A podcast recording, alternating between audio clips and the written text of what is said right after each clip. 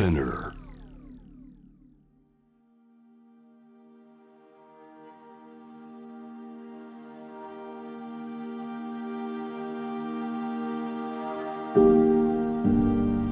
セレクションジェネレーショントゥジェネレーションストーリーズオブ沖縄2019年6月23日沖縄慰霊の日に放送された番組を放送しなかった部分を含めディレクターズカットとして16話に分けて配信しています。ジョン・カビラさんがお父様カビラ長生さんにインタビューしました。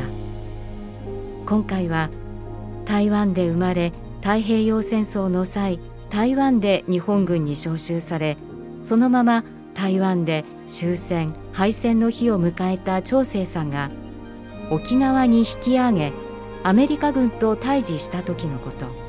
そして焼け野原と化した沖縄で感じたことについて。J-Wave Selection. Generation to Generation. Stories of Okinawa. ところが軍国少年鬼畜米英育ってきたカビラ長生。沖縄に足を踏み入れます。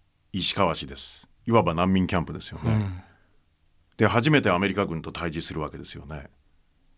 どんな思いだったんですか？だからねその時のね思いはね全く鬼畜米英のねあのイメージがねガラッと変わりましたね。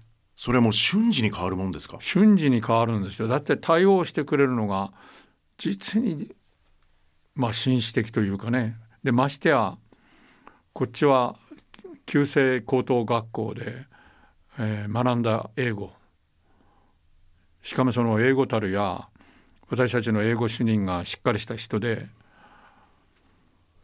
南方に行って行政をするとしたらこれは英語でなければいけないということを英語教育はいかなるものかといった配属諸校に変えて逆に英語こそ我々は教えなければいけないということで戦争中なんと週8時間の英語教育だったんですよ。信じがたいですね、うん、だから結構なんか英語が使えたんですよね。でもあえて聞きますが沖縄の同胞が、まあ、兵士と合わせて20万人以上死んでるわけですよね、いわば米軍によって殺されてるわけですよね、うん。その例えば恨みみたいな思いは？それが不思議となかったですねだから先ほど言ったように米軍を解放軍と見てるようなところの方が強かった。でもちろんですねあの米軍は情報管理してるからあの北部あたりでその米軍の司令部の目の届かないところではあのやっぱり米軍の兵士による女性の被害っていうのは多かったですね。それはお私たちは全然知らされてなかったんだけど後で、まあ聞かされたことですけどもね。だからうんその鬼畜米兵はそういうところにはいたわけですよ。ですが、私の接する米軍将校あるいは米軍のそういうう軍政府っていうのがありましたから軍政当局というのははい。極めて紳士的でしたね。ましてやまあどの程度の英語力だったかわからないけども英語を話せるっていうことですぐに仕事に就きましたからね。通訳翻訳と称する。それが最初の仕事ですか、米軍関係。うん、でしかも最初に勤めたところが例の東女博物館と称する。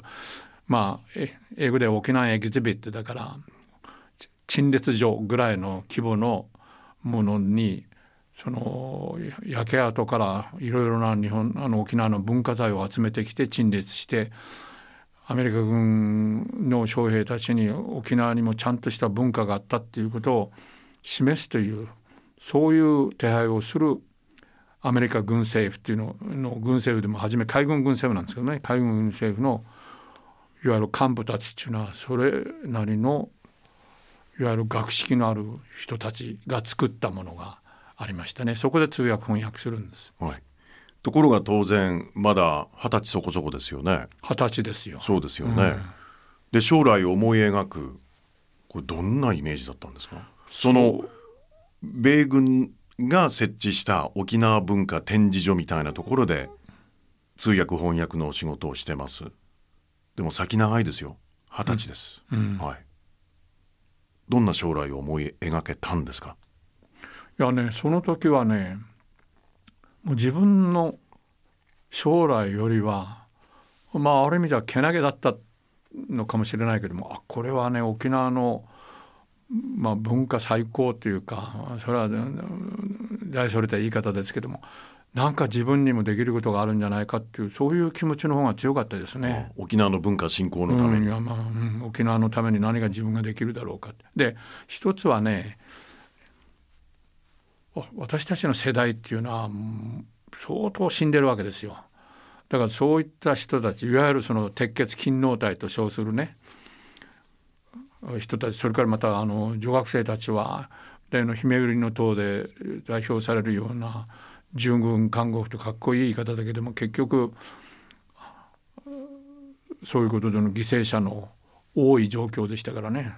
そしてちょっと山野に入ればまだ白骨が残ってるような、そういう状態でしたからあこれはやっぱり何かしなきゃねっていうそういう気持ちになりましたね。だからそういう意味ではその最初に与えられた仕事っていうのはとても良かったと思います。私自身はその沖縄の文化とかそういうのは金がね両親や兄たちから聞いてましたけれどもね実際の目の当たりにしてどれだけ破壊されたかっていうことを現実見てまあ二十歳そこそこだったんですけれどもそんな気持ちになりましたね。何が転機になったんですか？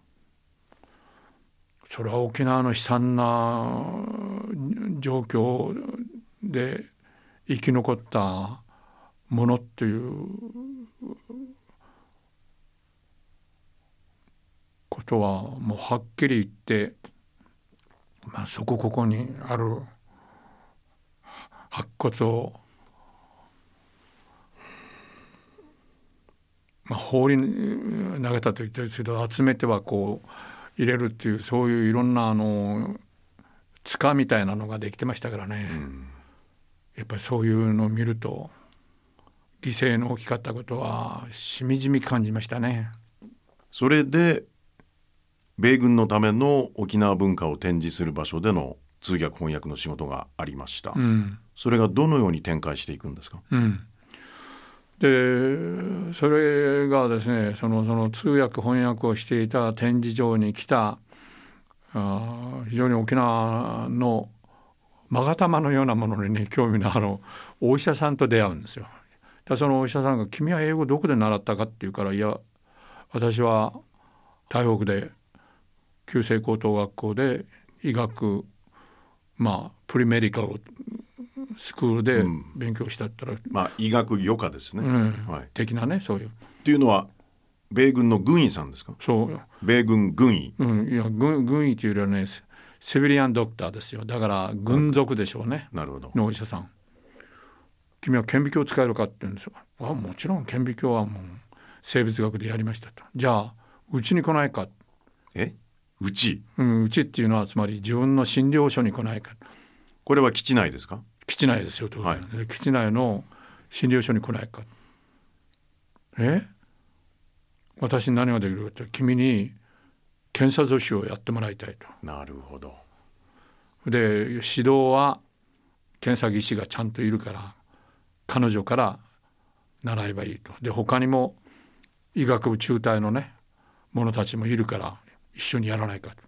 でこれはね私は好奇と思ったんです。あこれでね少しは医学に近い仕事ができるなと思って。で早速そこに行って検査助手になりました。はい。検査助手の後にもこれまた展開があるわけですよね、うん、だけども検査助手になったのはいいんですけどね、はい。やったことの中心は性病予防予防でしたね、まあ、うんなるほど。パブリックメディアをつ使ってなかなか言えないですけどこれ以上のことは言いませんけれどもね、はい、まああのー米軍によって占領されている場所です、うん。いろんなことが起きます、性病もその起こるいろんなことの一つ、うんその対処も手がけていたってことですか、うんうん。だからあの本当に性病には詳しくなりました。はい。